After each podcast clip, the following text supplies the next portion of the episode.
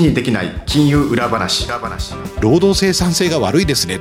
お前そんなもんできるわけねえだろっていう。まあ儲かんじゃないのってそんな簡単な話じゃなくて。そんな簡単な話じゃないんですよ橋本拓典が語ります。皆さんこんにちは。共同通信社編集員の橋本拓典です。アシスタントの浜田節子です。記事にできない金融裏話橋本拓典が語りますこの番組では日々企業取材で全国を駆け回るパーソナリティの橋本さんが取材をしたけど記事にはできない現場で起こっているリアルな裏話をお伝えします。橋本さん今回もよろしくお願いします。よろしくお願い。します橋本さんといえばね、はい、あの地方取材を精力的に続けてらっしゃいますけれども、うん。はい以前あの地方のお土産話伺いましたけど、はいはいはい、カスタドンね、はい、のお話ありましたけれども、はい、その後いろいろなネタ、うん、ありますか？そうですね私はですね、うん、大阪はよく行くんですけど、はい、あの新大阪のところで、タコマサっていうその会社のですね明石焼きを買うんですよ。うちの家族はすごくその明石焼きが大好きで、明石焼きをその毎回買ってくんですね。あの明石焼きといえば、うん卵を使っていてふわっとした食感ですよね。そうなんですよ。ちょっとしばらく前から、明石焼きだけがなくなっちゃったんですよ。あそうだったんですたこ焼きはあるんですけど、ええ、明石焼きないのかなとかってですね。でそれで地元のメインバンク等々にあれどうなってるんですかって聞いたらですね、はい、なんとこれ鶏卵の価格が鶏の卵ですね、はい、これが高騰してしまってるので、ええ、明石焼きだけっぱり生産中止でもそのつい最近なんですけどメインバンクから連絡があってですね、ええ、明石焼き再開しましたと。ということは鶏卵の価格もちょっと以前より落ち着いてきたってことなんです。ねなので物価によってだと思うんですけど、はい、あの物によってだと思うんですけど。やっぱり鶏卵ってこの影響はですねいろんな商品にこれあの波及してるんだなっていうのはちょっとあのお土産話でした、はい、物価高の影響をお土産話から解いてくださる橋本さんですけども、はい、さて番組前半の橋本の視点のコーナーでは橋本さんが気になるニューストピックを解説していただきます。そして番組後半橋本の徹底取材のコーナーではビジネス改革の最前線で活躍するプロフェッショナルの方をゲストにお迎えして改革の裏側など橋本さんが徹底インタビューしてくださいます。今回のゲストは前回に続いて北門信用金庫企業支援室長の伊藤耕作さんです。はい、あの金融庁が公表している業種別支援の着眼点これあの伊藤さんがですね、はい、政策にこれ関わられてるんですけれども、えー、前回はですねあの建設業についてですねお話しいただいたんですけれども、はい、今回はですね運送業についてあの2024年にですねこれあの働き方改革の影響で非常にこれこれからどうするんだっていうこれ注目の業種なんですね。で伊藤さん自身ですね業界でこれ働いていたというその経験も踏まえてですね、はい、いろいろあのお聞きしていこうというふうに思います。それでは早速進めてまいりましょう。この番組は日本経済新聞社の提供でお送りします。記事にできない金融裏話橋本拓典が語ります。橋本の視点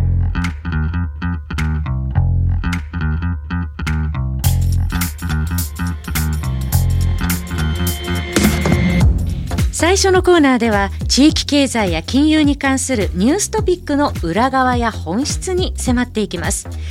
橋本さん今回取り上げるテーマは何でしょうか？ドイツのインダストリー4.0を深掘り。橋本さん今お話にあったインダストリー4.0ってこれどういう構想なんですか？これあのドイツがですね、はい、えっ、と2010、まあ、1年頃からなんですけど、はい、学者を中心に出てきたこれ構想というか概念なんですね。で戦略なんですけど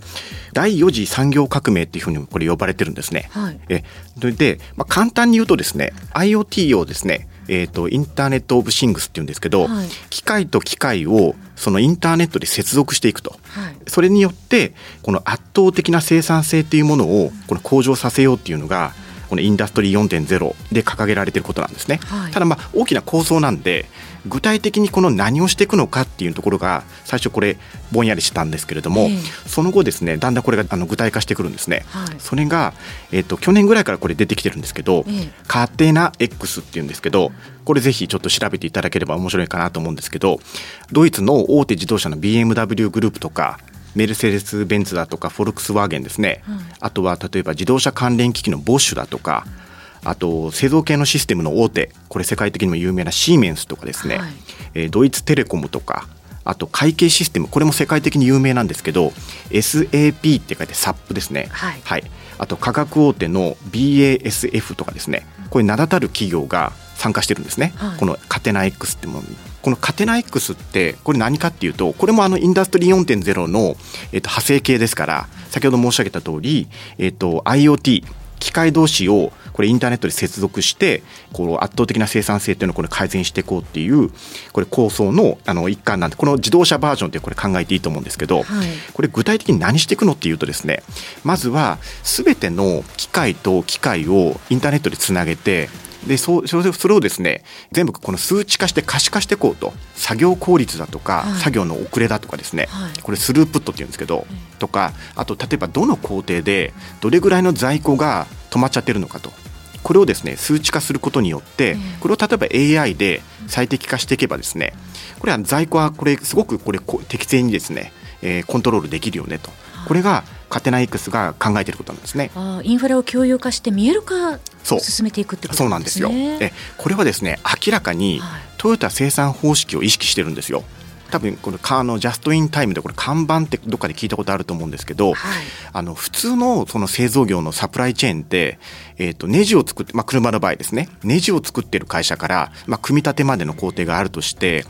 どこが生産の主導権を握っちゃうかっていうと、ネジ屋さんなんですよ。どうしてかっていうとあの、まあ、車売れるんじゃないかなと思って、ネジをですね好きなだけ作っちゃうんですね。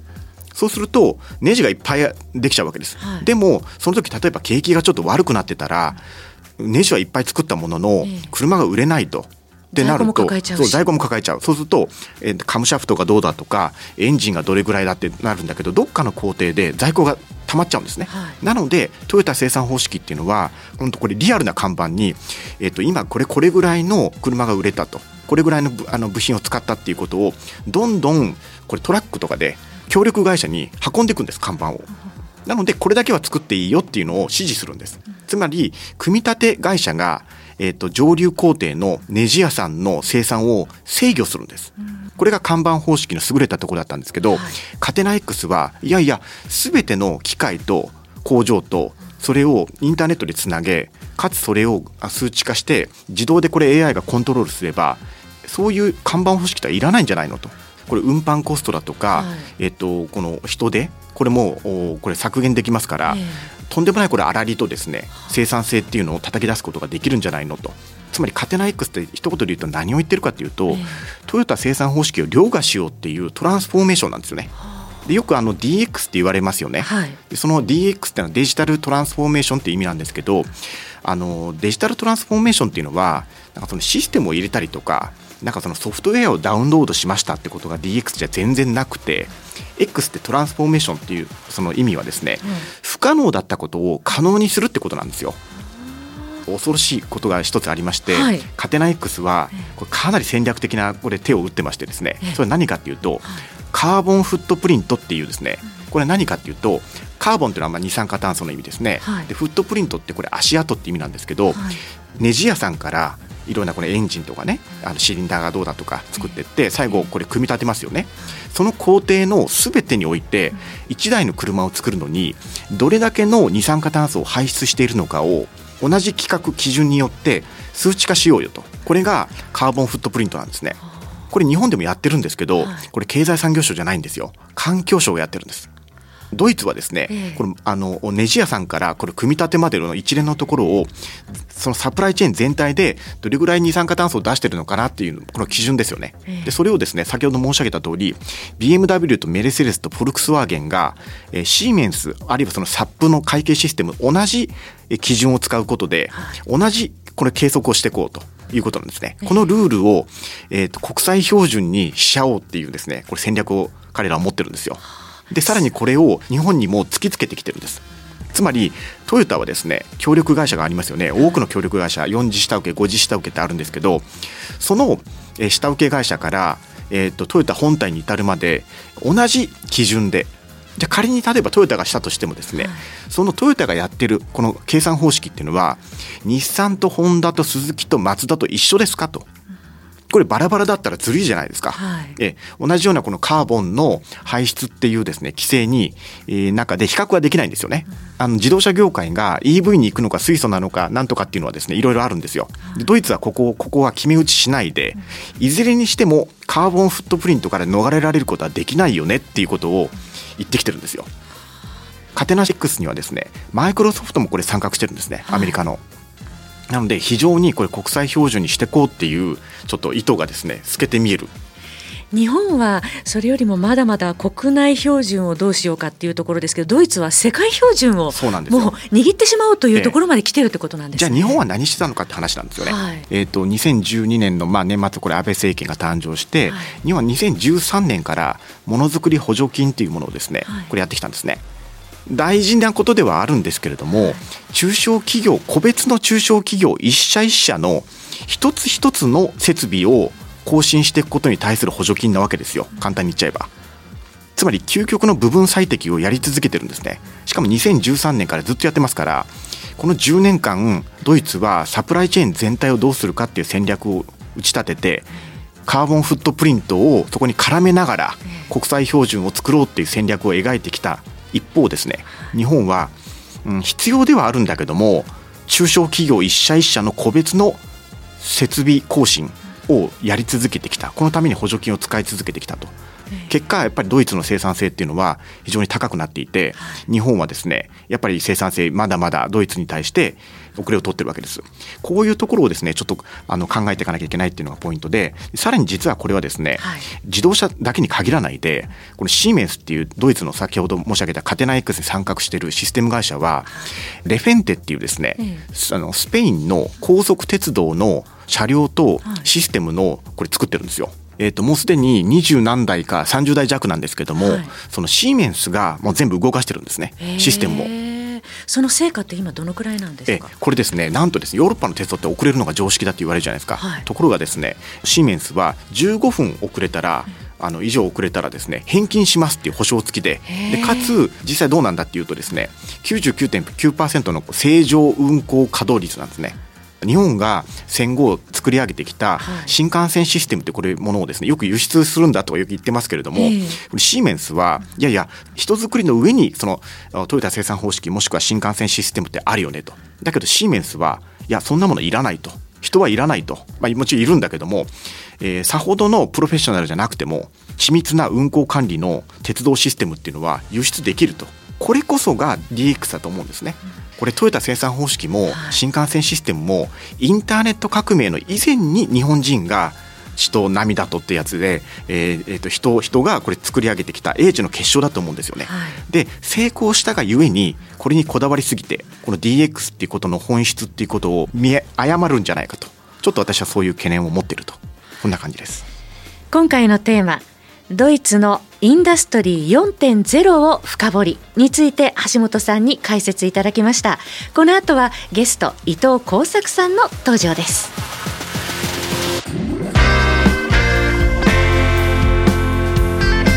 橋本の徹底取材。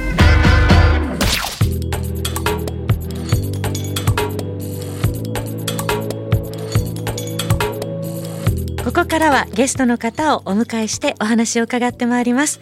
今回のゲストは前回に引き続きまして北門信用金庫企業支援室長の伊藤耕作さんです。伊藤さんどうぞよろしくお願いいたします。えそれではここで伊藤さんのプロフィールを簡単にご紹介させていただきます。伊藤さんは1971年生まれでいらっしゃいまして地域建設会社勤務を経て27歳の時に小さな旅行会社の立て直しに従事されたことを皮切りに小売卸売運送倉庫業などの経営再建を経営陣や業務責任者として経験されてきました。2010年地域スーパーの再生案件で知り合った北門信用金庫に入庫され北門信用金庫の融資先の企業再生や支援に従事されてこられました。2021年4月から22年3月まで島根銀行経営支援アドバイザーに。2021年7月より金融庁専門調査員。その他茨城の筑波銀行福井の福宝銀行山形のきらやか銀行の企業支援アドバイザーも兼任して現在に至っていらっしゃいます。中小企業診断士の資格もお持ちそして競馬もお好きでいらっしゃるという伊藤さんです、はい、伊藤さんこれまでね倒れかかった企業の再建に取り組まれてきて、うん、虫の目で組織を分析して再生につなげてこられたということなんですけれどもね今回もどのようなお話を伺えるのか楽しみにしております。よろしくお願いします。今回はですねあの前回に引き続いて、はい、えっと金融庁がその4月に公表した業種別支援の着眼点この中の運送業編をですね、はい、中心にちょっとお話をお聞きしていきたいなと思うんですけど2024年問題ってよく言われてですね、はい、えーと働き方改革の一環で運送業あと建設業もあるんですけど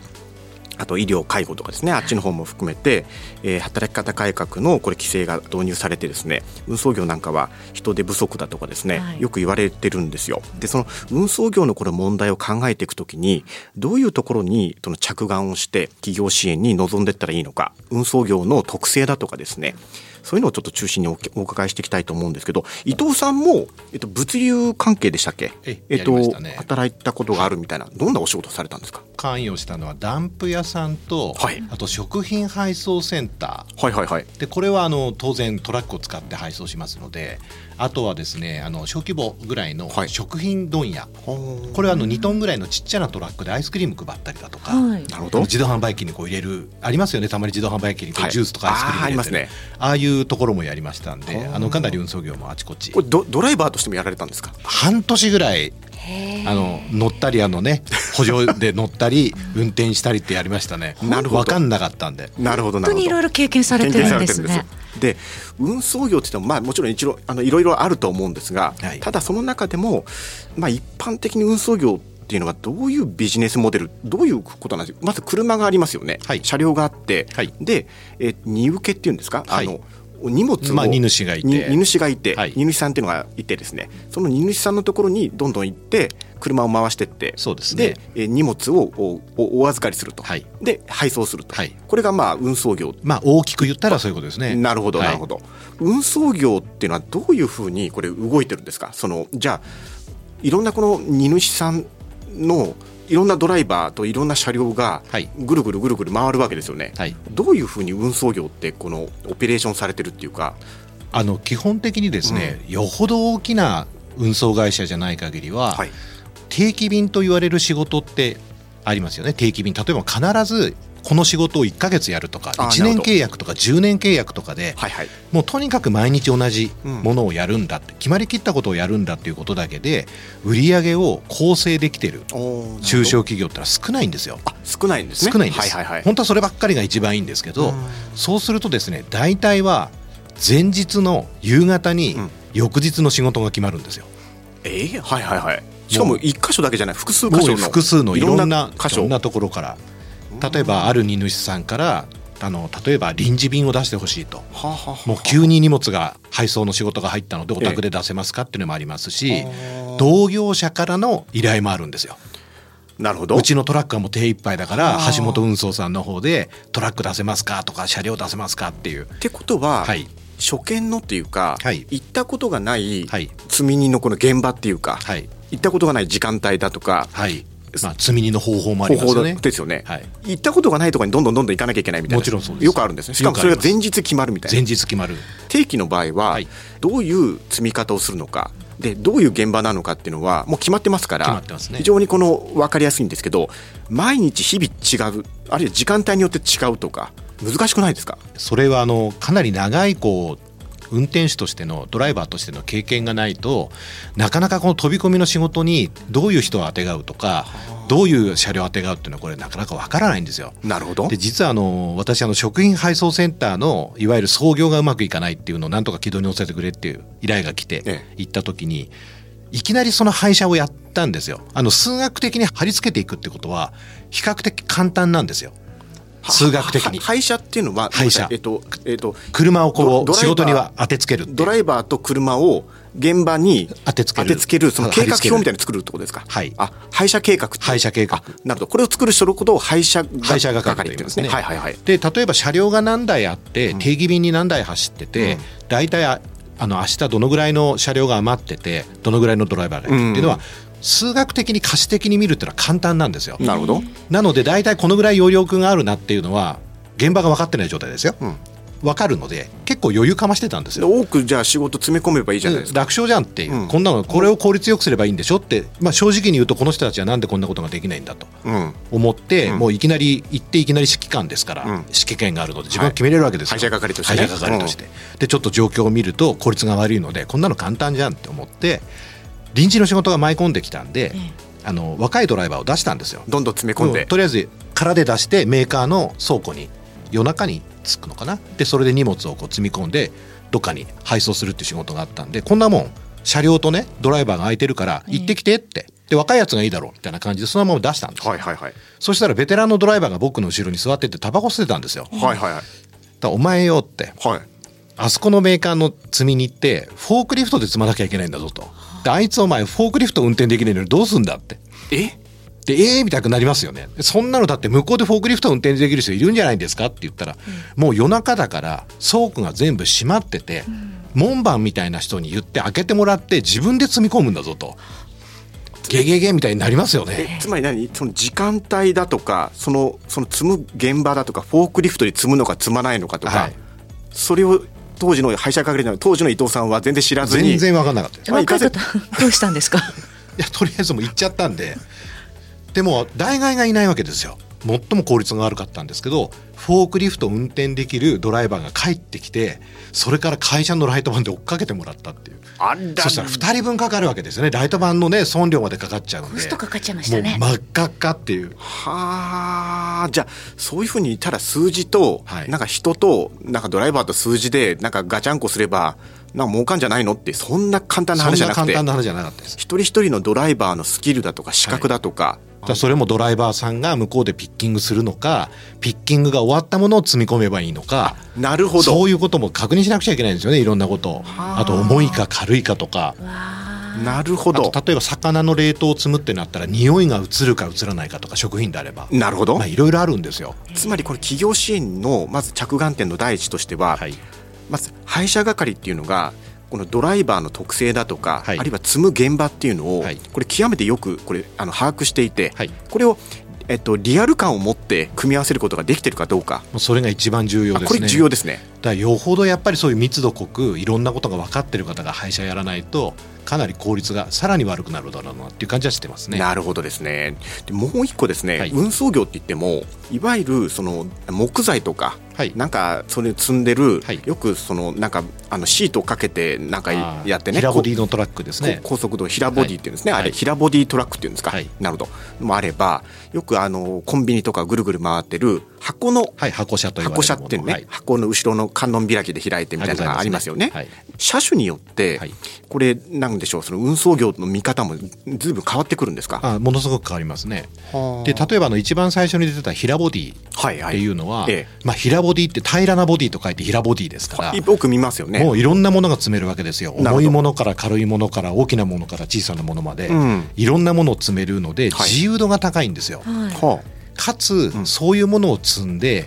いわゆる止めるあの積み荷を止める。これは鎖で止めたりバンドで止めたり固定する。ってことなんですけど。あの高速道路とかにバーってそうですいわゆる散らないように。大変なことにならないように。そうなんです、はい。そういうことまでもう全部自分でやんなくちゃいけないんですよ。ドライバーが。ドライバーが。はいはいはいはいはい。で例えば分かりやすく言うとコンクリート製品。例えば3箇所のコンクリート製品屋さんから3箇所の現場にコンクリート製品を卸してくれって。なるほど。でそれは3種類違うわけですよ。はそしたらどの順番でコンクリート製品屋さんを回って、はいどの順番で現場に下ろせばいいのかっていうのはいわゆるそういうジグソーパズルですよね。なるほどそれができないと平ボディの運転手って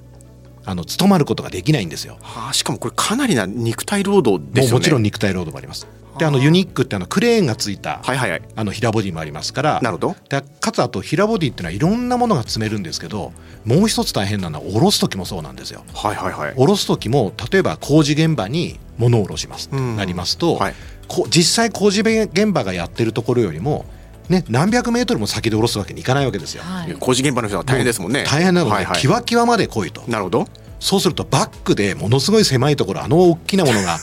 入っていかなきゃなんないんですよ。なるほど。技術もいります、ね、もう技術もいるんです。これダンプカーも同じなんですけど、だとにかくその平ボディっていうのはあの汎用性が高すぎちゃって、なるほど。ものすごいこう知識と技術がいるので。もうなり手が少ないんですよ一人前になるまでものすごい時間かかるので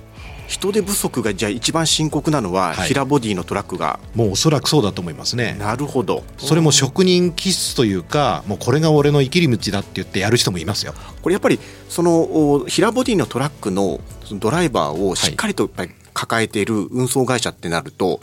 来年のこの働き方改革スタートを見据えてもですね、非常に将来有望って捉えてもいいんですか？あの確かに有望なんですけど、うん、有望なんです、うん、当然この需要がたくさんありますから、うん、じゃあ平ボディ以外のトラックだとどういうふうなところ着眼したり見てたらいいですか、ね、あの例えばですね、あのトレーラーなんかは、はい、あのものすごく大きなものなので、えー、なんか我々のちょっとイメージで言うとああいうもので稚内から鹿児島まで走ってるようなイメージってあるじゃないですか、ね、昔のトラック野郎じゃないですけど、うんうん、ああいうちょっとイメージがあるんですけど意外とトレーラーってですね例えばコンテナ、はい、貨物のコンテナそういうものを短距離ですね。短距離で運ぶ、そういう仕事が意外と多かったりはするんですよ。なるほど。ただこのトレーラーも長距離の仕事があるんですけど、トレーラーって普通のトラックと違って特殊車両なので、うん、勝手にいろんな道走れないんですよ。やっぱり重量物を積んだりしますから。なるほど。そうすると金融機関がですね売り上げの足りないトレーラー会社に社長すぐ売り上げ上げてくださいって、うん、で長距離お金になるからすぐ長距離やえ提案営業してくださいって言っても許認可に半年ぐらいかかったりすることあるんですよ。なるほど。県をまたがったりしますので。なるほど。そういうことはやっぱりちょっと理解しながらですね。免許ってやっぱあるってことですね。もちろん許認可っていうのがございますので金融機関っていうのは数字で分析をするんですよね。ね数字を達成してください数字をこうで分析して、うん、業界平均みたいので割ったりして、うん、お宅の会社は労働生産性が悪いですと、うん、で簡単に裏返ししてるとサボってるんじゃないか。なるほど。より働けよっていうこう指導を案にすることが多いんですよ。お前そんなもんできるわけねえだろっていう。他がやりやってくれないことをなかなかやってくれないことをやってくれるのに、ええ、そこを台無しにしてしまうと、え、むしろ稼ぐ力を弱めてしまう。どうしてもそうあのヒアリングをする前に勝手にこう数字を分析して課題をあんたの課題はこれでしょっていうふうに押し付けるところがね、金融機関っていうのはあるのでなるほど。でそうするとやっぱり企業側っていうのは運送会社も特にそうなんですけどお金借りてますんでそうですねって言っちゃうんです、ね、言っちゃうんですよ。なるほど。もうこの場を終わらせたいので、うん、でやっぱりねそういうところがありますんでねまず現場をよく見てほしいっていうのはやっぱりありますよね。逆に言うと得意技、はい、もしくは他がやらないような下ろし方積み方を、はい、付加価値のあるそういう運送の作業を、はい、運送周りの作業をしてるかどうか、はい、そういうところでやっぱ着眼するってこれ極めて重要ってことですね。かなり重要ですね。ましてやこれからあのやっぱり2024年問題でいろんな業務っていうのを運送業ができるかどうかっていうのもまあ一つあの課題になってきます。んで、ね、あのぜひとも着眼していただきたいと思いますね。それでは企業再生請負人伊藤さんの考える運送業の企業支援とはズバリ何でしょうか？あの人不足なんでどれだけ人を維持できるかどうやって人を管理しているかっていうのがもう最大のポイントになると思います。これはもう来年以降も最大のポイントになると思って過言じゃないと思います。橋本の徹底取材それでは最後に取材後期として橋本さんにまとめていただきましょう。あのー、これ建設業もそうなんですけれども運送業もですね運送業はこうだみたいなことで我々のメディアもですねくくりたがるし金融機関ももしかしたらそうじゃないかと思うんですけど一社一社ですねやっぱりその得意技あるいは付加価値のあることっていうのは違うんですよね。あと車両の特性によっても違う。さらにえっと、ドライバーをどう引きつけてるのかとかですね。こういうことをやっぱりその金融機関のその支援する側もですね数字で決めつけてですね数字をただ達成してくださいじゃなくて許認可の問題もございましたけれどもあの実際その数字の向こう側にあるですね、えー、条件に照らして実現可能なのかどうかそういうところをですね見ながら数字と折り合いをつけながらこの支援っていうのをですねやっぱり進めていく必要があるなっていうのは今回の運送業の話をお聞きしても、えー、実感しました。今回のゲストは北門信用金庫企業支援室長の伊藤耕作さんでした。伊藤さんどうもありがとうございました。ありがとうございます。記事にできない金融裏話橋本拓典が語りますという間にエンディングです。ここまでのお相手は共同通信社編集委員の橋本拓典と浜田節子でした。次回は9月27日水曜日に配信予定です。次回もとっておきの裏話用意いたします。この番組は日本経済新聞社の提供でお送りしました。